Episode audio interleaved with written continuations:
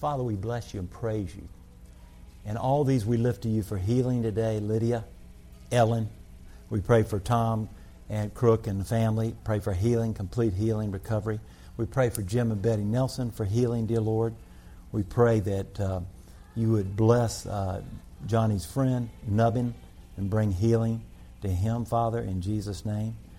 We pray and thank you for testimony from about Ella. We thank you for healing for Lynette. We thank you, Lord, today you're with the family there at Mariposa to bring comfort and peace. You are with the Henry family and the Cox family and their loss also, and their kiddos that have experienced that loss in their life, maybe the first loss in their life. We uh, thank you for um, your, your presence in our lives at all times. And we thank you for Billy's testimony, dear Lord, and, and how uh, Jesus found him and he found you, oh God. And he surrendered his heart, him powerfully, anoint him with the Holy Spirit of God. And just fill him, Lord, and, and overflow in his life. And, and all of us, dear Lord, because we need you desperately. We're living in perilous times, and we need your strength, your power. We pray in our activities that are coming up in the next few months, uh, some things are happening. And I believe that there are things that you will minister in and through people that here come in to our church. We just pray, Father, that they would feel welcomed. And also, dear Lord, today that your anointing would rest upon them. And, dear Lord, you would speak and sing through them and praise your holy name. And so we thank you, Lord, for your love for all of us individually and here in this body called Lighthouse Fellowship. And uh, we're gracious today, and we will praise you forevermore. And we pray these things today in Jesus' name. Amen. Amen. Turn in your Bibles, if you will, to John chapter 19. I've got Sid and Janet who are going to read. Uh, read the first eight verses. And uh, if you would stand in the reading of God's Word, if everybody would stand.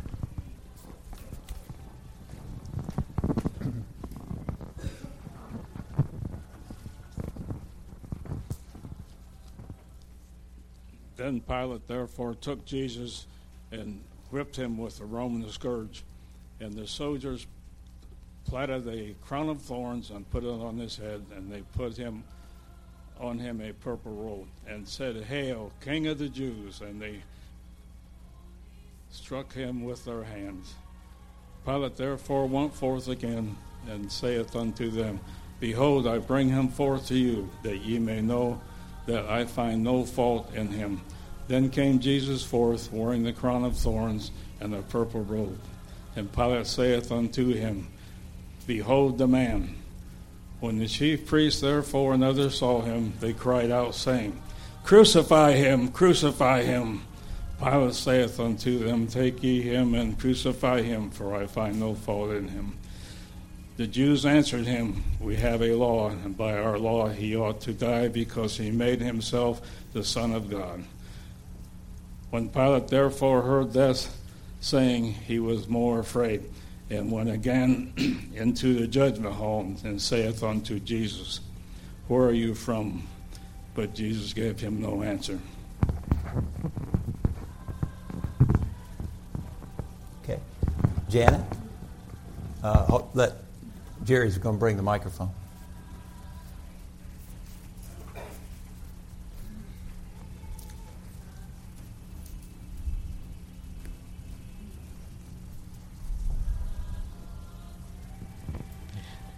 Uh, verse 9. And he went back inside the palace. Where do you come from? he asked Jesus. But Jesus gave him no answer. Do you refuse to speak to me? Pilate said. Do you realize that I have power either to free you or to crucify you? Jesus answered, You would have no power over me if it were not given to you from above. Therefore, the one who handed me over to you is guilty of a greater sin. From then on, Pilate tried to set Jesus free, but the Jews kept shouting, If you let this man go, you are no friend of Caesar's. Anyone who claims to be a king opposes Caesar. When Pilate heard this, he brought Jesus out and sat down on the judge's seat at the palace known as the stone pavement, which is Aramaic is Gabbatha. It is the day of preparation of Passover week, about the sixth hour. Here is your king, Pilate said to the Jews. But they shouted, Take him away, take him away, crucify him. Shall I crucify your king? Pilate asked. We have, to, we have no king but Caesar, the chief priests answered. Finally, Pilate handed him over to them to be crucified. Amen. All right, you may be seated. Thank you. A moral struggle was going on here. And I want to talk about it with Pontius Pilate. And some of the dynamics around who he was. He was the governor of Judea, and he obviously had uh, rulership over the Jews at this time. The Jews there and the Romans didn't get along together. So there was some very there's a lot of tremendous conflict between the two. But here we see that he had an encounter with Christ, and this encounter with truth always demands a response. It's the same with us. When you and I are confronted with truth, Jesus is the way, the truth, and the life, and no man comes to the Father except through Jesus Christ. And when you're confronted with this truth, there has to be some type of response. Either you'll go with it and say, This is truth, and I need to live it, or else I will oppose the truth. And what we have today are people who are accepting the truth, but we have the other side of those who are opposing the truth. When you hear something being said, maybe even today in our culture and so forth, and it's like a red flag, so to speak, comes up in your spirit, there's a possibility that it may not be truth. Because people today, I believe, lie and lie and lie. And they've lied so long that it actually uh, it becomes natural for them. Uh, it could be some people say, well, what's wrong with a little white lie? You heard that expression before? I mean, it's just a little lie. Come on, you know. Let me tell you, when you start lying and you don't live the truth, it is a slippery slope downward. And that's what we're seeing in society. Several things today that I want to mention. First of all, the verdict of Pilate's own conscience, his conscience, is loud and clear. Over and over again, we hear him say, encounter concerning Jesus, I find no fault in this man. Pilate knows that Jesus is innocent of the charges that have been brought against him. He even knows why these religious leaders have somehow tr- trumped up these charges against Jesus. Matthew 27 talks about it. For he knew it was out of envy that they had handed Jesus over to him. And Pilate cannot claim ignorance concerning Jesus' obviously guilt. He personally interrogated him several times, and each interrogation further continued Jesus' innocence. So Pilate's conscience is also telling him that there's something very unusual about Jesus. He's set in judgment over hundreds of people, some really bad criminals. And he's never had anybody respond the way that Jesus is responding. At one point, he's so fab- flabbergasted by Jesus' demeanor that he says to him, Do you refuse to speak to me? And the emphasis here in this question is on the Greek word emo. And Jesus, you might keep silent before anyone else, but I am the one who can either let you go or I can put you to death. And so he's puzzled by this. You ever pondered about Pontius Pilate? All in the scenario leading up to the resurrection of Jesus Christ, crucifixion, burial, death, resurrection of Christ here. Every answer that Jesus gave Pilate brought more and more truth to bear on Pilate's conscience. We're going to talk about conscience in just a moment. Jesus answered these questions by talking about the real source of authority, which is God and not Caesar. And Jesus had talked to Pilate about the nature of his kingdom a kingdom not from this world, but from heaven above. He had talked with him about two kinds of people those on the side of truth and those who were in opposition to the truth.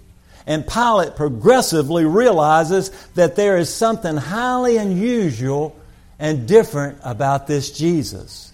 In John chapter 19, verse 7, the Jews finally tell Pilate the real reason they want Jesus put to death. Up to that time, they had tried to frame their accusations in a way that would win Pilate's agreement with them against Jesus. But in the heat of the moment, the truth spills out. And they say this We have a law, and according to our law, he must die. And here comes the point because he claimed to be the Son of God. With everything Pilate has observed about Jesus and everything his conscience was screaming to him, those words were terror, terrorizing. You see, we're confronted with the truth of just who Jesus is. Was he a prophet? Was he just a man that had great ability to teach and, and to give leadership and so forth? Or was he the Son of God? Or is he the Son of God?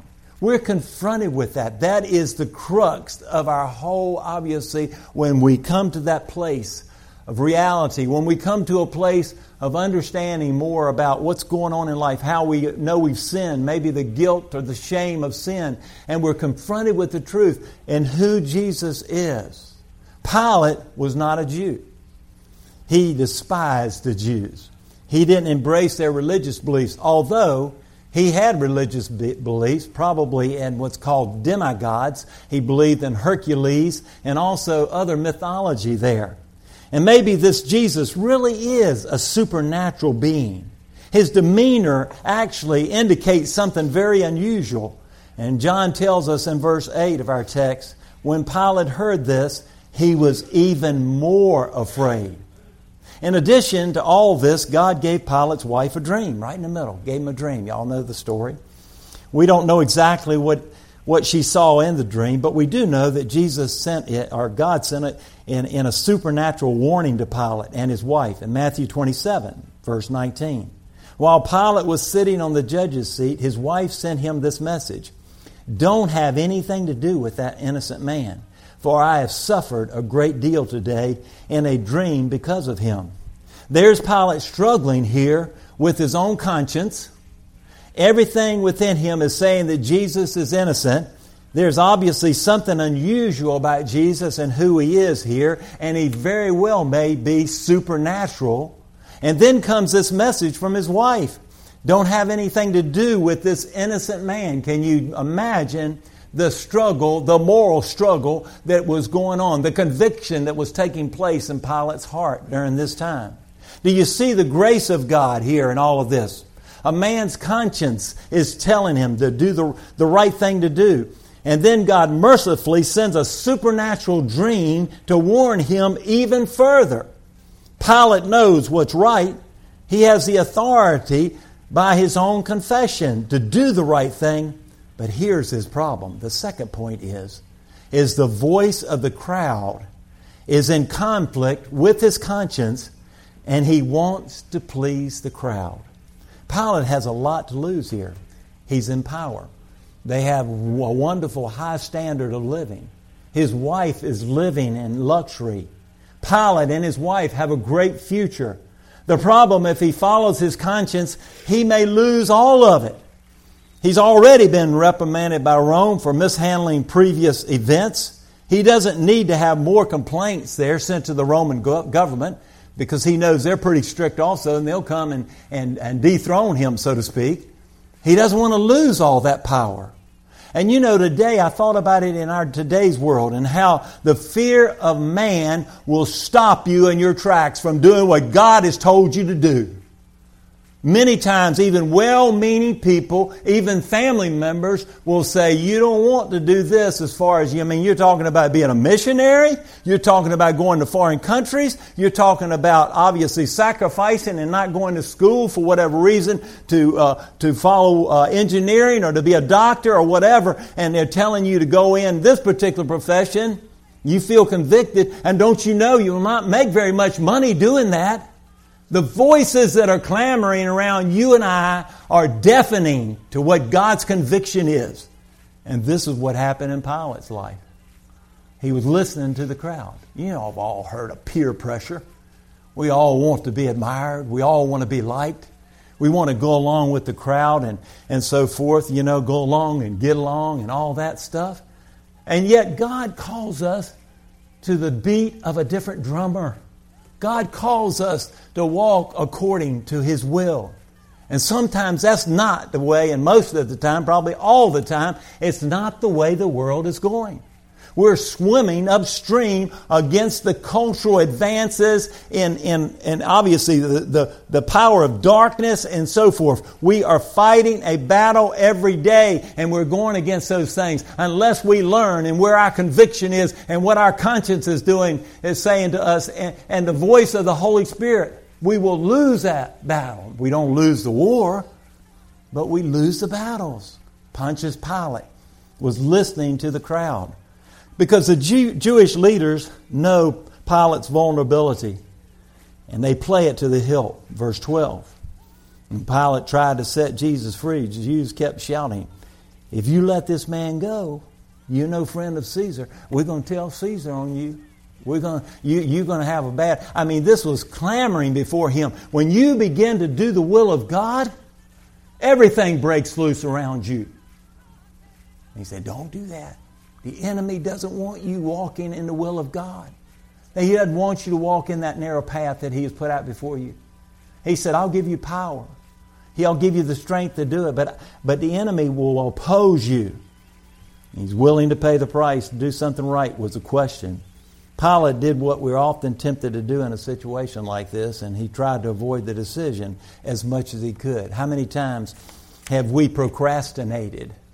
From doing really the right thing. Instead of going on and doing what we should be doing because we know it's truth, and then obviously leaving the results in God's hands. If we'll trust God with our future, then we'll know and we'll follow Him and we will be blessed. But so many people have veered away from that. And that's why we see the corruption, and it's not just in government, it's in all aspects of society government is shining up there with this reeking with corruption today. And what they say and what they do, many of them, not all, but many of them, when you look at them, you'll say, that's not the truth. They're lying through their teeth. And they lie and lie and lie until I believe that they believe it themselves. And I believe that's what happens. And we'll share about why I believe that's happening in just a moment we see here when the Jews brought Jesus to, him, he tried to hand them back to them. John 18, take him yourselves and judge him by your own law.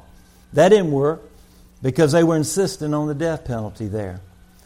And uh, the second thing is Pilate's second attempt to avoid a decision happened when he heard that Jesus was from Galilee here. And so what he did was, uh, You're from Galilee, I'm sending you to Herod. And Herod was going, Good, this Jesus is coming to see me. Because why? He wanted a supernatural show to take place with Jesus. And when Jesus, he stood before Herod, Jesus did, he didn't say a word either.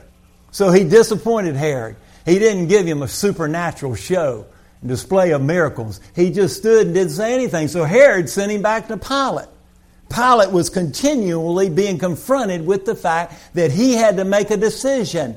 It's the same in our lives, whether it be for our relationship with Jesus Christ or whether or not we believe the totality of the Word of God in every aspect of life, because our life should be based upon the Word of God.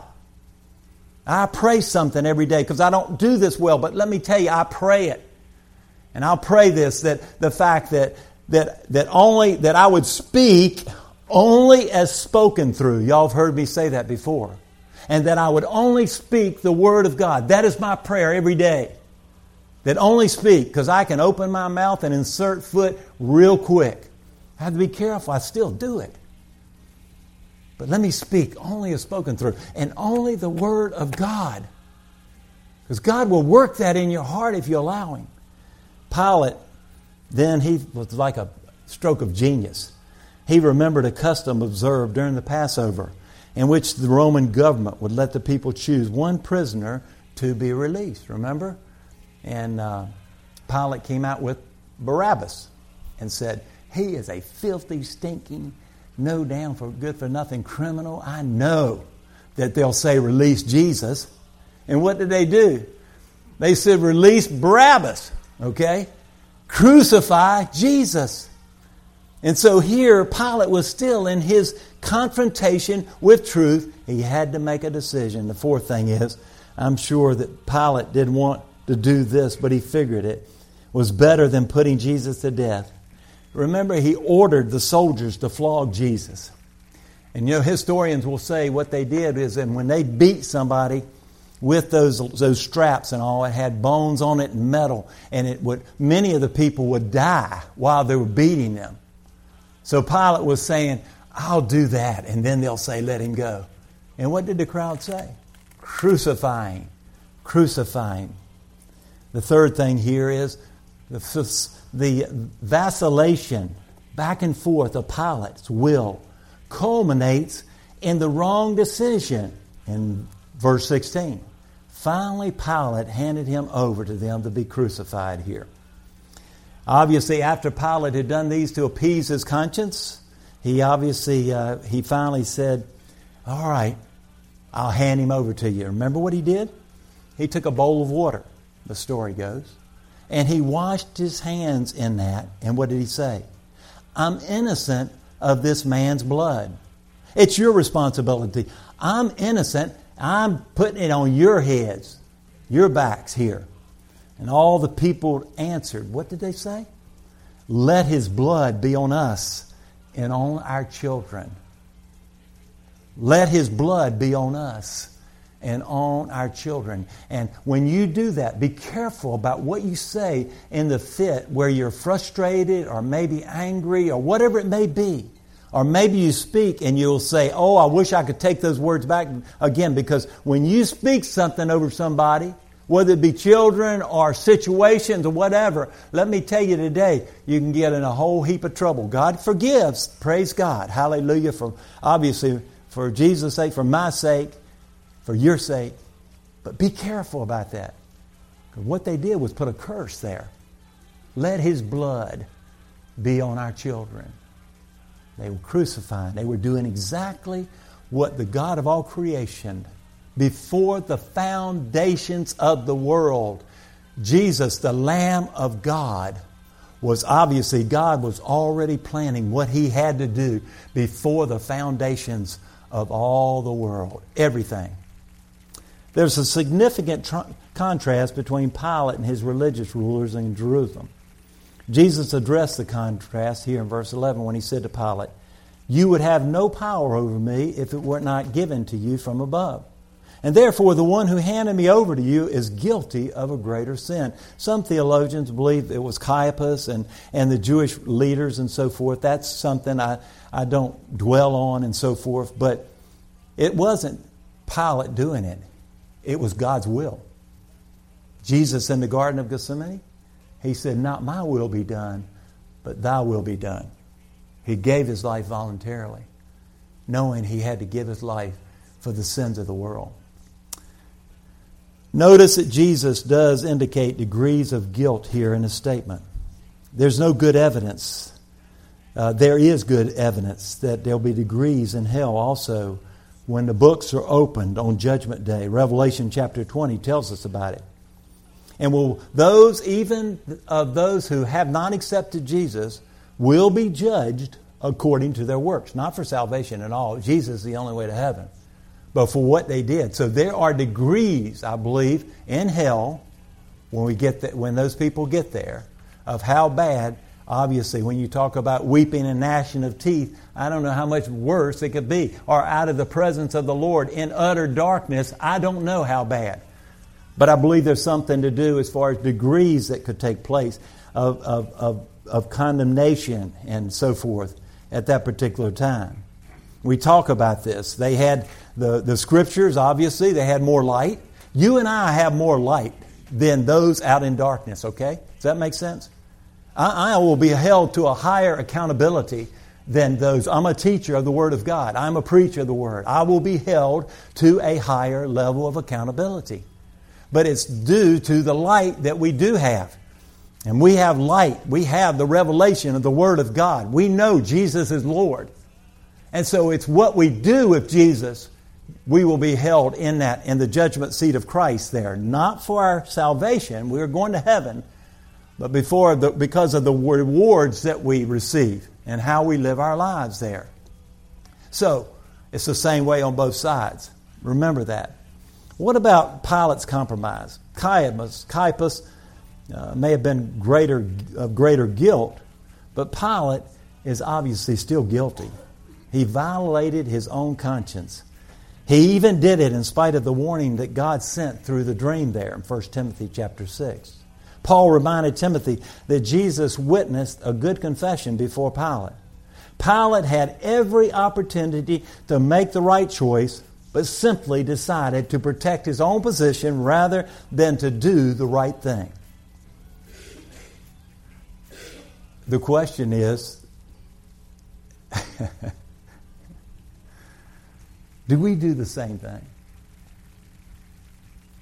Make decisions based upon whether or not we believe other people are going to agree with us. I'm not saying to somehow throw out the window good counsel and godly counsel. But I'm saying, how much does peer pressure affect our decisions that we make? How much peer pressure in our lives? The Bible says in Proverbs that the fear of man is a snare. And so here, Pilate violated his conscience.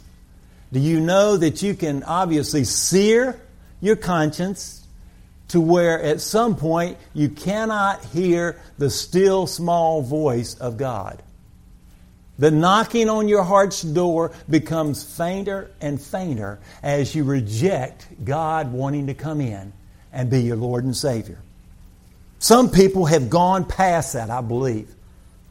And I know God wishes none to perish, but all to come to everlasting life. But I believe they violate their conscience to such an extent that they're condemned. And it may be early in life. You've seen these things happening. And people can kill people, and you'll look at them and when they're being interrogated, and it seems that they have no conscience at all. We got a lot of people out there right now that I believe have had their, their consciences seared. I believe that God does not wish all any to perish, but all to come to everlasting life. But we can continue to say no to the still small voice of God until we can no longer hear his voice. And let me tell you, that is such a perilous place. And rejecting Christ, whether you believe it's blasphemy against the Holy Spirit or other things, it's still when you've completely reject the voice of God. And this nation, and we'll talk about it in a minute, and it's very alarming what I believe that God has shown me about where we are in history right at this particular time. We'll finish here. Even today, people try to use religious rituals the way Pilate did. Ceremonies, maybe doing it, maybe, uh, you know, depending, nothing wrong with lighting a candle and, and so forth. But you cannot worship demigods and people you cannot worship. And you cannot worship the dead. You cannot pray to the dead. They're gone. This is erroneous according to the Word of God. You cannot do it. And what it does, when you do that, then what you invite in are all types of demons, all types of darkness here. Somebody was telling me the other day that they were having nightmares, horrible nightmares, and so forth, and and um, they, you know, they've got all these religious figures on their shelves and all this stuff, and then they pray to these and that. You don't pray to any of those. That is wrong. It's, it's, it's anti God. It's very important we understand that where we're at today. You see, many times we have these particular religious things that are going on, and even their Pilate did one thing to appease his conscience. He tried his best to appease his conscience when he had a sign fastened to Jesus' cross which said, Jesus of Nazareth, the King of the Jews. John 19, 21 through 22. It tells us when the chief priests complained about the sign and wanted it changed to simply say Jesus claimed to be King of the Jews, Pilate answered and he said, What I have written, I have written. How many times do we try to appease our conscience by doing good works? instead of repenting and turning to God. Repentance means change of mind and going in a different direction. And we try to do good things and we try to, and that shame and that guilt and all that burden is still on our, on our shoulders. The only way to get rid of it is repent and come to the Lord. He'll gladly receive you. He'll gladly forgive, but He's the only one Our works don't amount to anything. The Bible says they're like filthy rags in the presence of the glorious righteousness of Jesus Christ. Obviously, what happened to uh, Pilate? Well, I believe possibly uh, Eusebius, Josephus is a historian. I believe, really, my opinion is, is that Pilate eventually lost the position he tried to so desperately to retain at the trial of Jesus. And in 36 AD, Pilate was called to Rome to answer complaints brought against him, and his governorship ended. So he bought a few years there. Not much time at all. And that's what happens to us. The Bible says in Hebrews 11, there is pleasure in sin for a season. Have y'all experienced that? I have.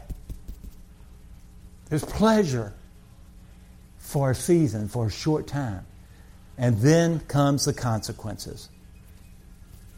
We realize it's just for a short time. And Pilate didn't get much beyond that time, even though he seared his conscience. He, he went against what God was speaking. Could, question, could Pilate have repented? Anybody? Yes. Yes. Yes. I believe he could. What about the plan of God? What about it? Anybody? Pilate could have repented, I believe. But he didn't. But if he did, what about? Would, would the plan of God still gone through? The mystery, the plan, and will of God, I mean, we can't understand it in our pea minds. God still would have had his way. But I believe he wishes none to perish, but all to come to everlasting life. And he looks to all of us. Every person is given an opportunity to receive Jesus. I believe that with all my heart. He gave me that opportunity when I was walking in sin, when I had wandered in that wilderness that Billy talked about. He gave me an opportunity to repent and come back. Did he give you that opportunity? If you're saved, you did, he did.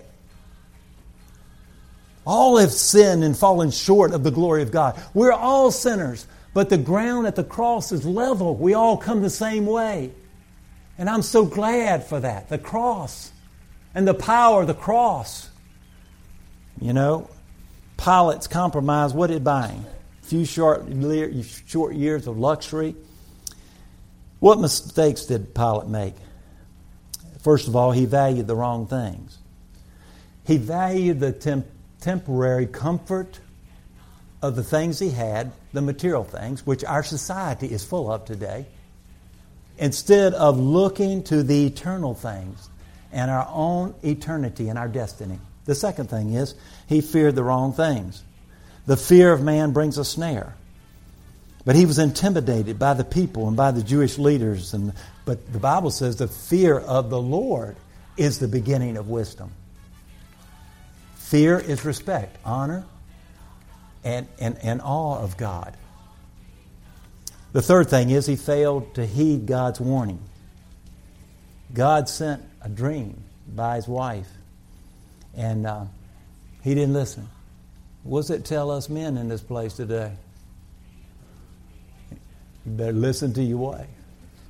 How many times have I not listened to Cindy? I'm not going to tell you how many times because y'all, all y'all would go into a, like a, a, a roar of laughter that I look back on, and if I listened to her, then I probably wouldn't have gotten into the trouble that I got into. We need to listen to godly counsel also. We need to do that. Don't listen to anything. Don't listen to the world. The world's speaking a different tune. But listen to godly counsel, okay? And he failed to take a firm stand for what he knew was right. He was double minded. He was torn between in two directions here. On the one hand, he wanted to right th- do the right thing. On the other, he was unwilling to sacrifice his personal pleasures to be able to have eternal life. Remember the rich king, rich king ruler there, and Jesus came to him and he goes, "Well, what do I do to be saved?" And all he said, "Go and sell it all." And remember, I can't do that. Remember, he walked away from Jesus. Now, Jesus Doesn't mean He's going to take everything from you, but you've got to hang on to it very loosely. When Jesus puts His hand on something in your life and says, This has got to go, we need to heed and be obedient, whatever it may be, because He knows what's best. How, as old as I am, I'm still learning. God knows what's best for us. And if we'll just do what He tells us to do, we'll see the blessings of the Lord. But sometimes we don't see them immediately and we throw the towel in. We sort of like, oh man, I can't persevere through this. And so therefore we back up. We begin to procrastinate the same as Herod, I mean, as, as Pilate here. He began to think about it, be mull it over instead of being obedient immediately. What happens is, is we talk ourselves out of it. Many times we've heard God's voice, we've heard a prophetic word, or we've heard a word of knowledge, and God's saying, I want to bless you. Use you in a blessing to somebody. And we back off of it. You know, you're not going to always get it right. We're none perfect. We have not arrived. But let me tell you, when you're obedient to the Lord, He'll teach you. If you have a teachable heart and you're saying, Lord, I want to do whatever you tell me to do, He has a way of directing us to where He wants us to be. But we've got to have a heart that's pliable, a heart that's moldable, a heart that's humble, and saying, Lord, I don't know it all, but I want your way. God has a way of teaching us. Are you facing a moral dilemma today? Are you facing a struggle in your life that maybe you're saying, um, I'm not which, I don't know which way to go. And your conscience is screaming, saying, do this. Maybe God has spoken to you about doing in some type of service that God wants you to be in as far as Christian service. Maybe God is saying, um, and you're starting to talk about it yourself out of it, saying that, um, you know, maybe uh, if I do that, I mean, what about my job? What about this? What about that? And before long, we talked ourselves out of it instead of doing what God tells us to do right to begin with. There's a blessing behind that if you'll step out in faith. Because faith moves the heart of God. You can't please Him without it. Okay, in closing, what's going on in the world today? I'll share with you what I, I want to share with you, first of all, what I believe that should be our hearts and my heart, and this is my prayer too in 1 Corinthians chapter 2, verse 2.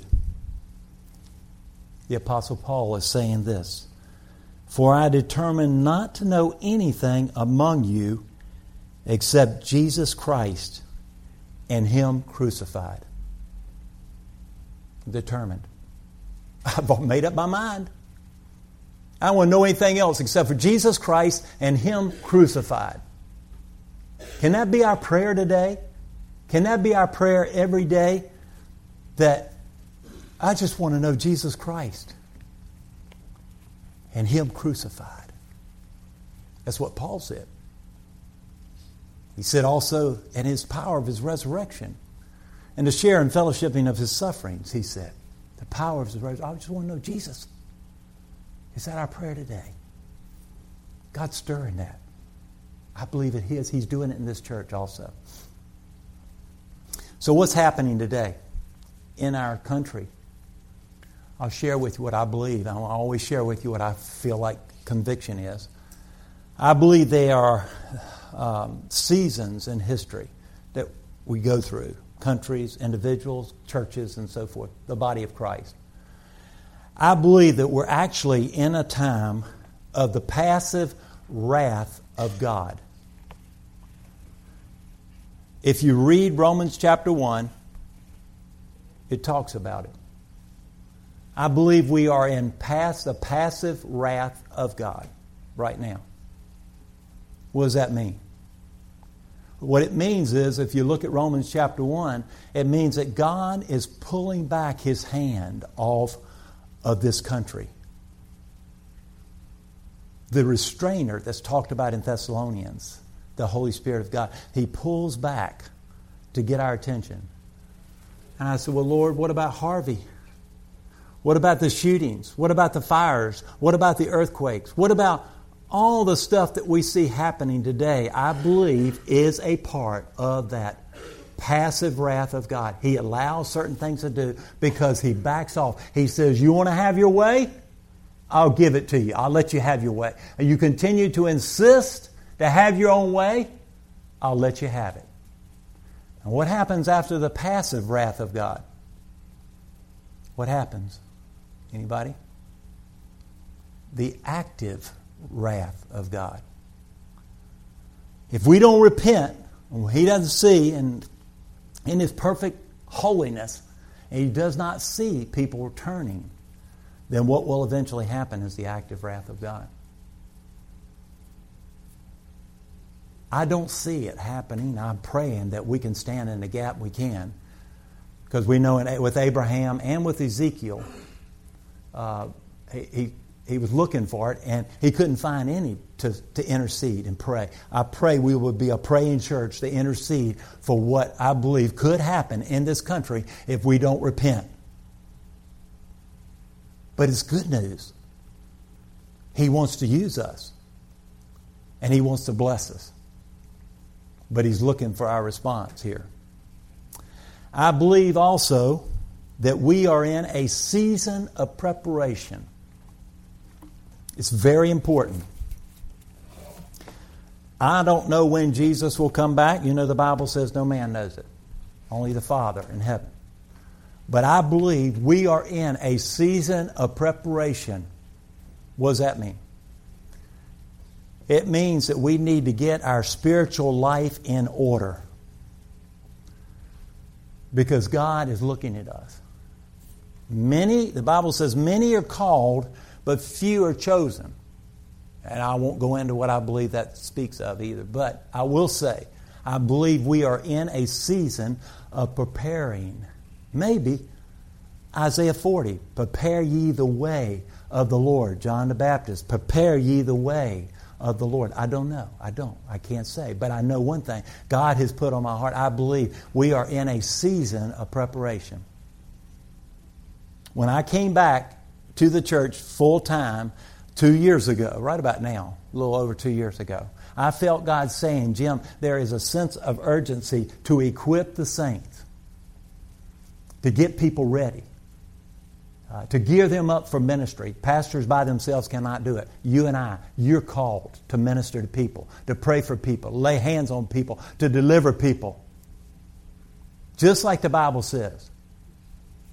I can't do it all. It's going to be the influx of people. I'm seeing too many people today that obviously uh, are dire need of the Lord. But it has to be the total body of Christ operating in that but also, more importantly, is preparing and, and getting ready and getting close to Jesus. I asked a couple weeks ago, I said, Who in here wants a closer walk with Jesus? And hands went up all over.